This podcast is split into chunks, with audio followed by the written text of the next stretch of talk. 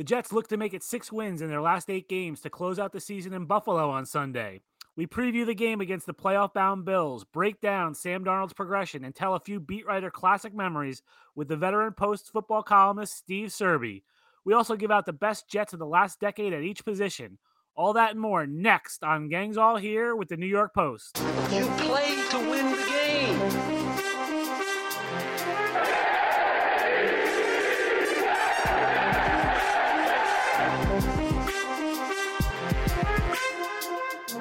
Welcome to Gang's All Here, a New York Jets podcast with the New York Post. I'm your host and Jets beat writer, Brian Costello. You can follow me on Twitter, at Brian Cos. Subscribe to the podcast on Apple, Spotify, Stitcher, or wherever you listen. We are joined today by Steve Serby. Let's preview the season finale. All right, well, the Jets wrap up this sometimes what has felt like a long, long season on Sunday in Buffalo. Looking to finish seven and nine, uh, you know, no one's going to throw them a parade for seven and nine, but it is an accomplishment considering they were one and seven. And I think when they were one and seven, you were questioning whether they were going to win another game. Were they going to go one and fifteen? And they've been able to win five games here in the second half of the season. If they win Sunday, they went six and two in the second half of the season, uh, you know, which would be, a, you know, it's a pretty good accomplishment for turning the year around and giving them a little bit of momentum heading into the off season. I don't think there's much carryover into next season, but, you know, it'll help in the offseason, give them a little bit of confidence. Uh, just talking to the players uh, earlier this week, you know, Jamal Adams said this is a playoff game. You know, they're treating this like a playoff game. So they are going to, you know, I think they're going to be focused for this game. I think they're going to be up for this game. I don't get the sense that they've, they're like ready to go home. You know, sometimes in week seventeen, you know, guys have tea times on Tuesday already set up and they're thinking about, Uh, flying home on Monday and being done with the year. I don't think this team is is really there. It's a younger team. I think that's helped in a lot of regards uh, with the way the season has gone. I think they have enjoyed playing together. I think they're feeling good about what they've done over the last two months. So, um, you know, I think they're going to come out and play hard on Sunday. It's going to be weird to because the Bills have nothing to play for. They're locked into the number five seed in the playoffs. So, you know, how long do they play their starters? Uh, Bills coach Sean McDermott said he will play his starters, including quarterback Josh Allen, but he's not going to play them for the whole game. So do we see Matt Barkley in the first quarter after two series, or do we see Matt Barkley in the third quarter? Like when, when do they make that change? It's kind of a hard game to evaluate right now because you don't know um, how long those starters are going to play for. Uh, but, you know, I think the Jets can't really worry about that. They have to be focused on, on winning this game. And I think for Adam Gase, it's been a tough first season, you know, um, a lot of, a lot of injuries. Uh, obviously the Jets fans are not big fans of Adam Gase. I'm not sure how that much that concerns him, but you know, it can't feel good. I think if he wins this game, at least, um, you know, he has something to hang his hat on going six and two in the second half of the season. I think the, you know, establishing his program going into year two will help him with players believing. If they, you know, they see results, they'll believe in him a little bit more. So I think that helps. And, um, you know, I, so overall, you know, even though there's not a playoff berth on the line, I think this is an important game for the Jets on Sunday. All right, well, I'm welcoming now Steve Serby, my colleague from the New York Post, longtime New York Post football columnist. Serb, uh, you know, looking at this game on Sunday, it obviously doesn't have any meaning for the Bills, but what what do you think this game means for the Jets? Well, the Jets want to obviously end this season on a high note after starting one and seven. Seven and nine is seven and nine. I mean, let's face it, Let, there's no parades for seven and nine, but uh, at least at least they'll believe that that they're headed in the right direction. Whether they are or not, of course, will depend on what Joe Douglas can do in in the draft with all those draft picks and with all that money in, in free agency. So uh, again, the Josh Allen's going to play, but he's only going to play a little bit, and the Jets should win this game. I mean, they're playing their starters. They're playing a win. It means more to them than it does to the Bills. The Bills just want to get out of this game alive and, uh, and healthy for the playoffs. Yeah. Yeah. I mean, there's been some debate of what, you know, the, we've talked about it on the podcast a few times of, okay, does, does winning at the end of the year mean anything for the following year? To me, I, I don't think it, it really carries over. I think it helps in the off season and it beats the alternative. That's what I would say. It be, you know, it beats a, a four game losing streak to end the season and going into the off season, not sure about yourselves. It's, you know, if they win this, seven and nine, like you said, no parades for that, but it should give the Jets a little bit of confidence, especially after starting the year one and seven. Uh, and I think it helps Adam Gase establish his program and, and make players believe in him a little more. So, you know, I do think the Jets have some something on the line. And and it's a revenge game, too, against Matt Barkley. Remember what Barkley did to them last year? Yes. Yeah, the revenge game for Matt Barkley. Barkley killed them. forty-one to ten. Uh, that was, to me, that was the final nail in Todd Bowles' coffin. Came out the first play and threw at Tremaine Johnson, and it was like, oh, boy. You know, they, they were attacking. They were really aggressive that day. A fake punt. They had a tackle-eligible play. Sam didn't play that game. He missed no. that game with a foot. McCown started. Speaking of Sam, uh, you know, what have you thought of his second half of the season, and, and what do you want to see from him Sunday? Sam is Sam is on the uh, on the climb. He's uh, he didn't take that second year leap we all were were some of us were expecting him to take. Certainly, he was expecting himself to take, but uh, Mono kind of interfered with that. So, but look, he he has he has the looks uh, look of a guy who's going to be a franchise quarterback. Now, again, he every young quarterback endures growing pains. We've seen it from Daniel Jones with the Giants, and we'll continue to see it from Sam. But once they build the offensive line in front of him, once Joe Douglas gets that done and re-signs Robbie Anderson, which I think he should do, and adds another weapon, and he, he will have Chris Herndon and Ryan Griffin available next year, hopefully.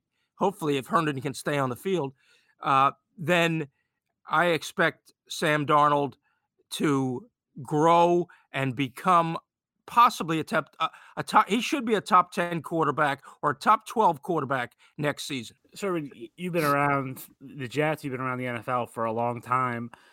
Was there ever a quarterback that you, that you thought was going to be a lot better than he ended up being, that you thought, like, you're thinking about Sam Darnold now, he's going to develop, it's going to happen, and then it didn't happen for them? Or, or pretty much have you been able to tell uh, early on with guys? No, I was totally wrong on Browning-Nagle, Na- the, the Browning rifle.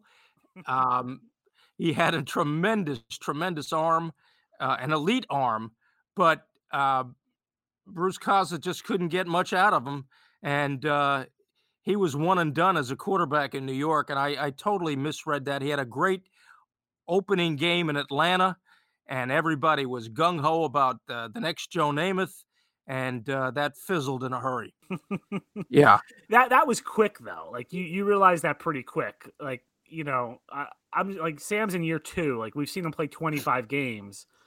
Have you been able to pretty much tell what a quarterback is through twenty-five games? Yeah, you, well, we can tell about Deshaun Watson, and we could probably, I think we can tell about Lamar Jackson, and we could tell about Patrick Mahomes, but guys like that are few and far between.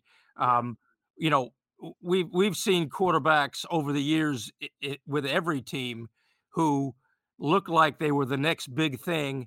And then for whatever reason, changing coaches, changing systems, did not just fell off the face of the earth.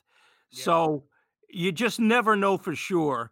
Um, like I said, those guys I mentioned are the exceptions, but Darnold, you look at Darnold and he's, look, he's got the, he's wired correctly. That's what Josh McCown always said last season.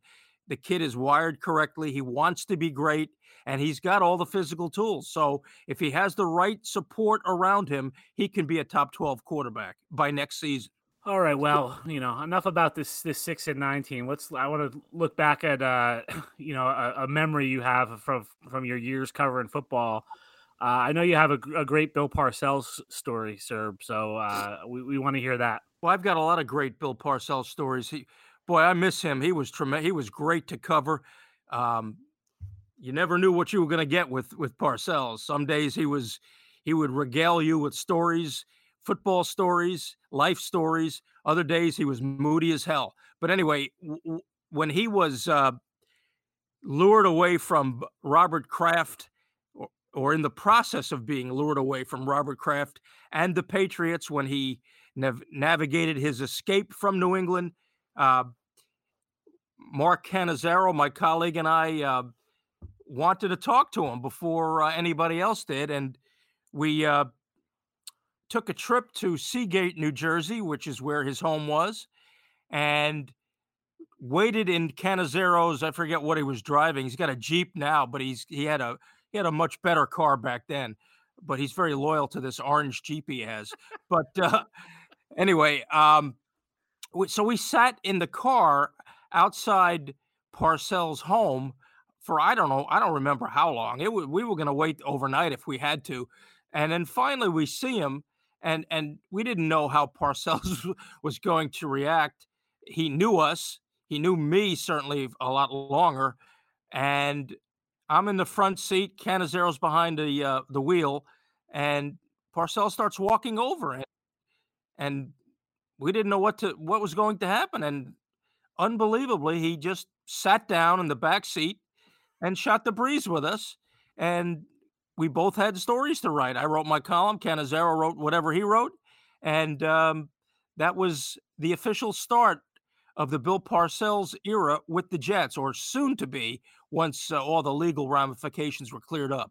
But Parcells was one of a kind. He really was. I'll never forget the time he screamed at me after the Jaguars, after they beat the Jaguars in that playoff game uh, at home.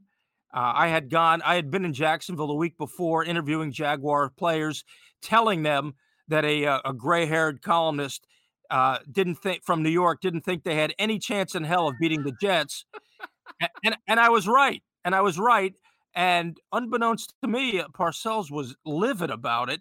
And after the game, after they blew out the Jaguars at home, he's he's talking to Mike Lupica and Dave Anderson, and he sees me and he starts screaming at me. And I, I looked behind me. I wanted to see who he was talking to. It was me. He, he was very upset. He thought I incited the Jaguars. But meanwhile, they kicked the crap out of the Jaguars. So that was Parcells. Very complex, but very entertaining all the time. You should have got a game ball. I, mean, I should have. I don't know. I put I put the whammy on the Jaguars. I guess I deflated them. Yeah, I wish I've I've talked to Parcells, you know, in recent years, but I wish I had a chance to cover him because everyone ta- tells great stories. You have a story for me, don't you? Yeah. Well, the the new Mets manager, Mister Beltran. Um, You know, one of my uh, episodes of waiting outside someone's house uh, went in two thousand. What was it? two thousand four, end of two thousand four, beginning of two thousand five, right around this time. I was in uh, the Dominican Republic to do a story on Jose Reyes, who was playing winter ball at that time. And uh, we got I got a call from our former boss, Greg Gallo, who said the Mets were uh, interested in Carlos Beltran, and he wanted me to go to Puerto Rico. You know, because I was already in the Dominican Republic and I, I had to find Beltran.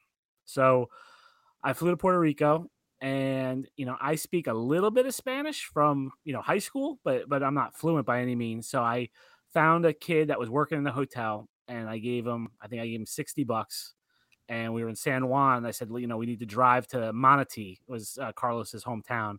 So we went there, we went to his parents' house, and I had this guy translating for me. And we were looking for Carlos. We found out what kind of car he had. Uh, we drove around looking for him, could not find him. I ended up spending, I don't know, three or four days there looking for Carlos, and I could not find him. And then finally, uh, it was a Sunday afternoon, and I found out he lived in a gated community. And I was, si- I was sitting in my rental car outside the gate, and Carlos had a, a Humvee, a, a big brown Humvee, which not many people in Manatí had. So when I saw that car, I knew it was him. And so I started running after the car. Back then, you were in shape. I was, no, I wasn't in shape then either. No. So, uh, a guard, you know, the guard came out of his security station, and I plowed through him. Um, you know, and then and Carl, and then I, I ran, and Carlos stopped the car, and told the security guard it was all right somehow. And then I, so it was he and his wife Jessica, and I was, you know, out of breathlessly telling him that I was a reporter from the New York Post. I had to find out if he was signing with the Mets.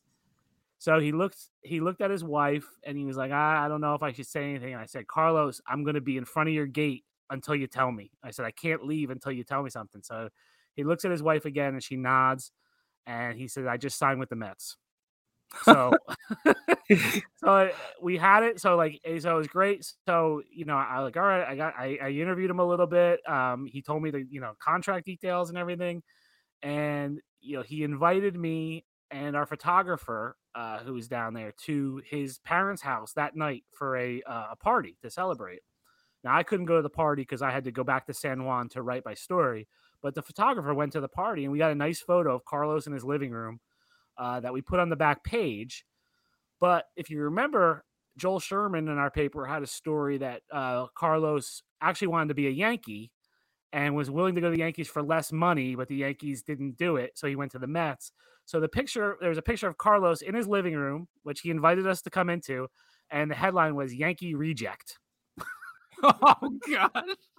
Did you, did you ever see, you must've seen Beltran after that, right? Yeah. Yeah. I saw him and his family at the press conference to introduce him, you know, and he was, Carlos was always very nice to me. And like, we would laugh every once in a while. I'd say, you remember me running after your car? And he would, he'd laugh. He's, oh yeah, oh yeah, yeah, I remember, you know, but he, he got a little taste of what playing in New York was going to be like. He's a class act. I've had some dealings with him too. I've done some Q and A's with him.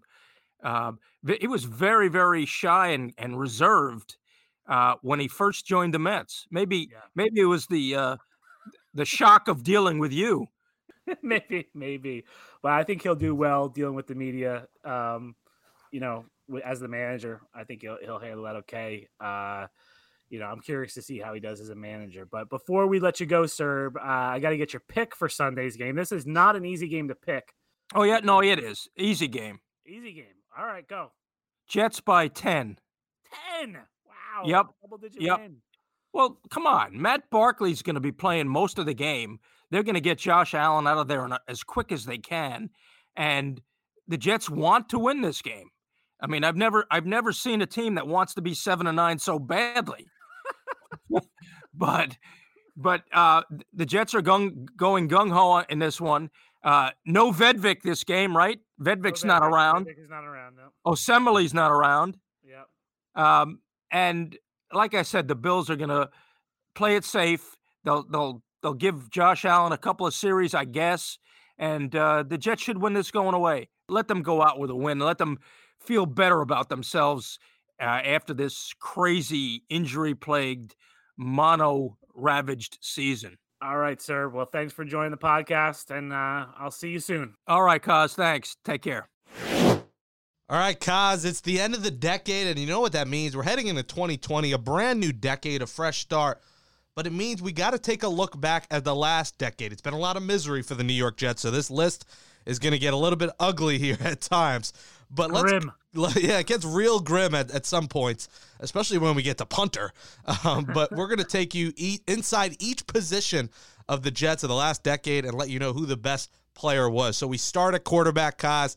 And while it sounds crazy to say it, you know, he was with the Jets from twenty ten through twenty twelve, but they did go to back-to-back A F C championships. It is Mark Sanchez.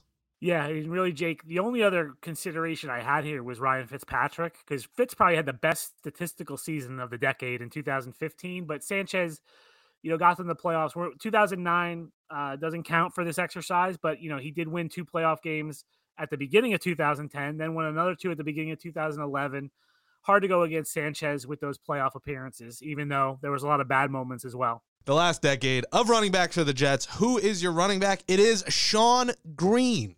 Yeah, and people might not remember this, but Shonn Greene ran for one thousand yards in back-to-back seasons. And not, I think Chris Ivory is the only guy who's done that since for the Jets. So to me, it was Shonn Greene versus Chris Ivory. But when I actually went back and looked at the stats, you know, Shonn Greene had the one thousand-yard seasons, uh, you know, two years in a row.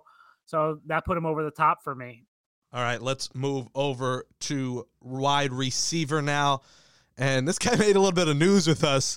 If you, if you missed it out, yeah. Check it out. The podcast, the last interview with Brandon Marshall, kind of went viral, broke the internet a little bit as he ripped Darrelle Revis. So number one wide receiver is Brandon Marshall. Yeah, and Brandon had a short run with the Jets, only two years. But that two thousand fifteen season was one of the best individual seasons you'll ever see. He set the record for catches in franchise history. And really, he was the M V P of that team that went ten and six. And, you know, probably the best team other than the two thousand ten team of this decade. Uh, so, you know, you have to give, give Brandon a nod there. All right, we're giving you three wide receivers. Since it is such a diva ego position, we got to go with three of them. Number two on your list of best Jets of the decade at wide receiver is a guy who spent four seasons here, and he goes by the name of Santonio Holmes. Yeah, and Santonio really, two thousand ten, it comes down to that. He, he really sparked that team in his first year with the Jets. He had a lot of great catches, memorable catches in that season, some comeback wins. Obviously in the playoffs, had a huge catch in New England. Uh, so even though it went south quickly with Santonio, when you look at it, um, he has to be on this list. All right, your third wide receiver on this list. He's got a beautiful wife who has a great voice. Eric Decker. Yeah, and Decker was their big free agent acquisition in two thousand fourteen. He had a monster game at the end of two thousand fourteen in Miami, if you remember, at two hundred twenty yards or so. He broke, he set a record. And then he was, you know, the number two guy in two thousand fifteen with Brandon, and then he went over one thousand yards receiving. So, you know, Decker, even though, you know, again, not a long run, but but very good for a short period of time.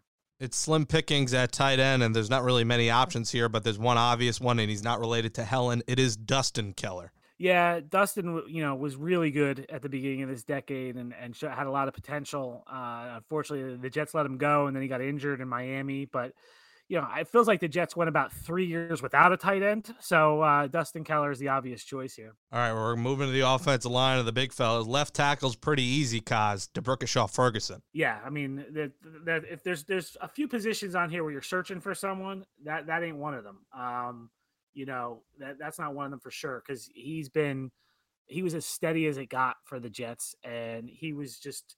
Never missed a snap, never missed a practice. Uh, he was just so, so great for them. Um, Brick, if if you had to pick an M V P from the offense of this decade, Brick would be in the conversation. At left guard, he did not actually become your Carpenter, but he did it on the football field blocking for them, and his left guard, James Carpenter. Yeah, you know, this is a rough position. Uh, there there weren't a lot of choices here. Now, Alan Faneca was gone before two thousand ten. They played Matt Slauson for a while. He was okay. Uh, Carpenter came in in fifteen and had a run of four years, and he, you know, he played pretty well for a few years there. Center, I mean, it's, this is the easiest choice of them all. He's got the hell of a flow. He's got a beard of Zeus. It is Nick Mangold. Yeah, just like Brick, you know, a guy that was reliable. And when Nick was at his best, he was the best center in football. And, you know, he, um, again, like I said with Brick, if you were picking an M V P on offense, you'd, you'd come down between Nick Mangold and D'Brickashaw Ferguson. Right guard, uh, somewhat of a tough choice, but he was here forever. I mean, this guy was here a decade, only had a couple of seasons at the start of the decade, but I think because of his longevity here, Kaz, you went with Brandon Moore. Yeah, he was here for three years, two thousand ten to twelve in this decade, and Brandon was such a good player that people don't really appreciate how good he was. Uh, and, you know, when if you talk to guys from that that great offensive line, they always talk about how great Brandon Moore was. And, you know, to me, this was at the, the beginning of two thousand ten when they played that playoff game in San Diego. You remember fourth and one, and they handed it to Thomas Jones. Well, that was coming off of Brandon Moore's hip. They ran right behind Brandon because they, they knew they could get the yard behind Brandon. Capping off the big fellas on the old line, right tackle goes to Breno Giacomini. Yeah, Breno here, I there there's not a good right tackle this decade. They, it's been a tough position. You might say Damian Woody, but Damian was only here in two thousand ten, and that was it. So for this decade, he just, he wasn't really here long enough.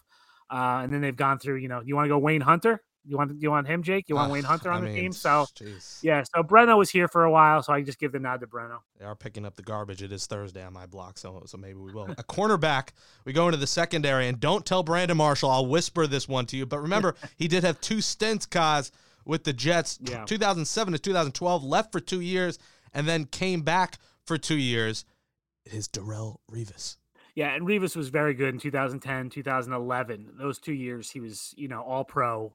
Uh, player. He he was the best player on the team. So he, even though the ending wasn't good, you know, you got to remember those early years. And even two thousand fifteen ended poorly, as Brandon pointed out on the podcast, but it, he had some good moments in two thousand fifteen, and then it, it went south the next year. At the other cornerback, it is the guy who has enough kids that you probably forget their names at this point. It is Antonio Cromartie. Yeah, and Crow, uh, you know, teamed with Revis there, two thousand ten, eleven, twelve. Uh, he was really good. And then when Revis got traded, he was the number one cornerback in two thousand thirteen. And he had a second stint, too. Came back in fifteen.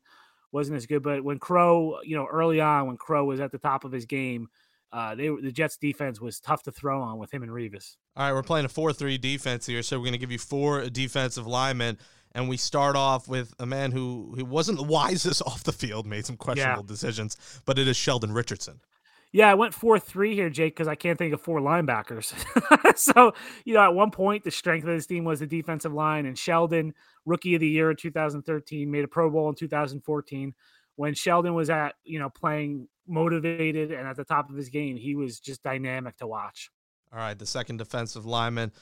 This one is pretty easy, Kaz. He, he had some good times here. Wasn't the best ending, but it is Muhammad Wilkerson. Yeah, and the ending kind of obscures what Muhammad did here, uh, but Mo had two really good seasons with the Jets, one Pro Bowl season, and then broke his leg at the, you know, that famous two thousand fifteen Buffalo game, broke his leg in that game, was never quite the same after that or after they paid him, uh, but Wilkerson had a, a really good run here. Continuing on the defensive line, it's something that Rex Ryan uh, was a big fan of during H B O's Hard Knocks. It is Damon Snacks Harrison. Yeah, Snacks, you know, great story, undrafted free agent out of William Penn College. You really didn't know who he was when he came into the Jets in two thousand twelve and then developed into a really, really great player uh, and then went on to play for the Giants and the Lions now. But Snacks uh, had some really good times with the Jets. Capping off the defensive line, it is a guy who is now in the New York Giants that the Jets just traded.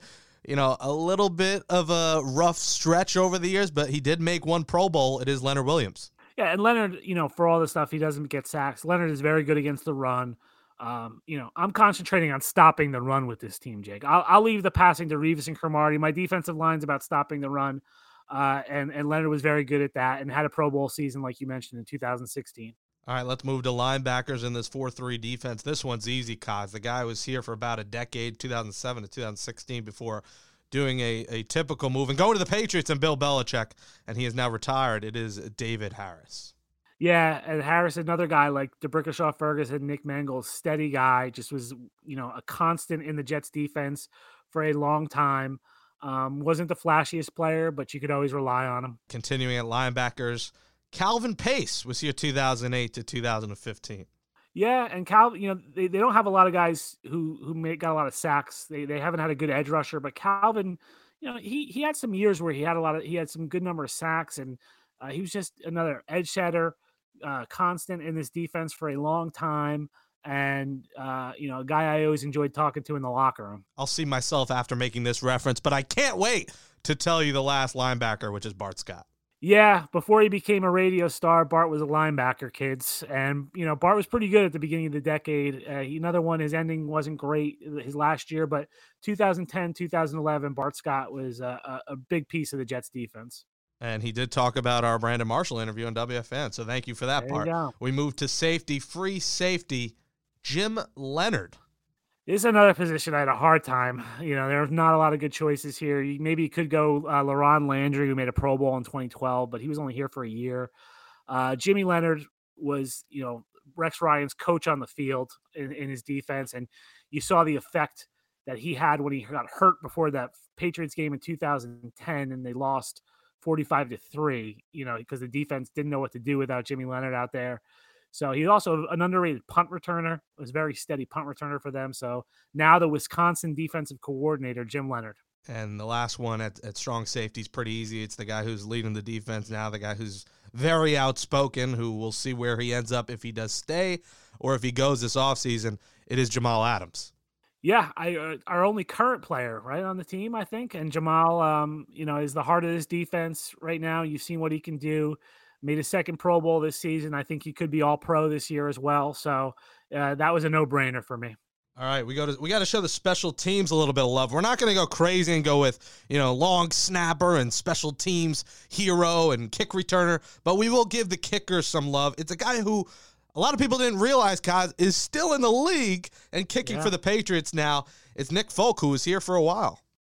I think we should give long snapper love, uh, Jake. I, Tanner Purdom would be my long snapper, but Nick Folk, Nick Folk, uh, you know, was had a lot of big kicks for the Jets through the years, and Rex Ryan always had the same line when Folk would hit a game winner. He'd come in and he goes, "You guys know the headline, Folk Hero." So Folk Hero gets the nod.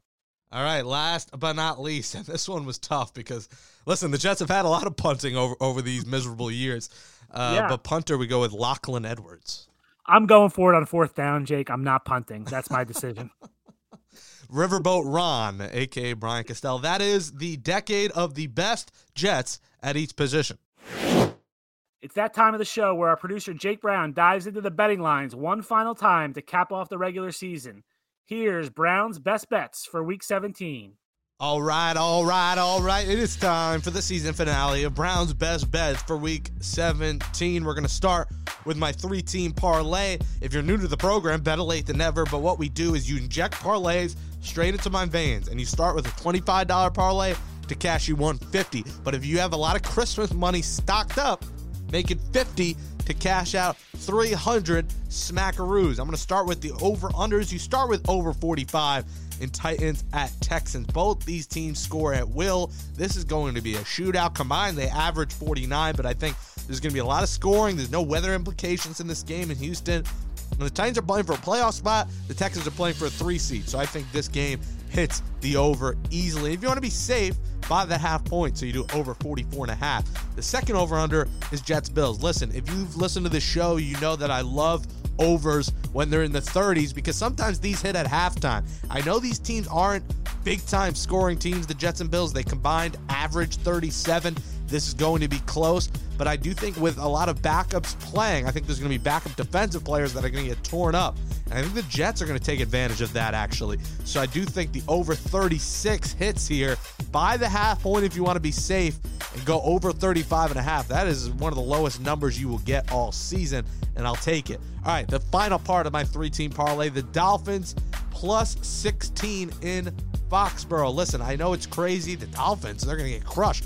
They've been playing pretty tight in a lot of their games this season, and I think the Patriots are looking ahead. There may be a chance that Brady and the guys rest in the second half if they do get a big lead, which means I think the Dolphins are going to get a backdoor cover in the second half of this game. sixteen is a large number. That's over two touchdowns, and the Patriots haven't been blowing teams out all year. These games have been fairly close, so I do think the Dolphins cover plus sixteen.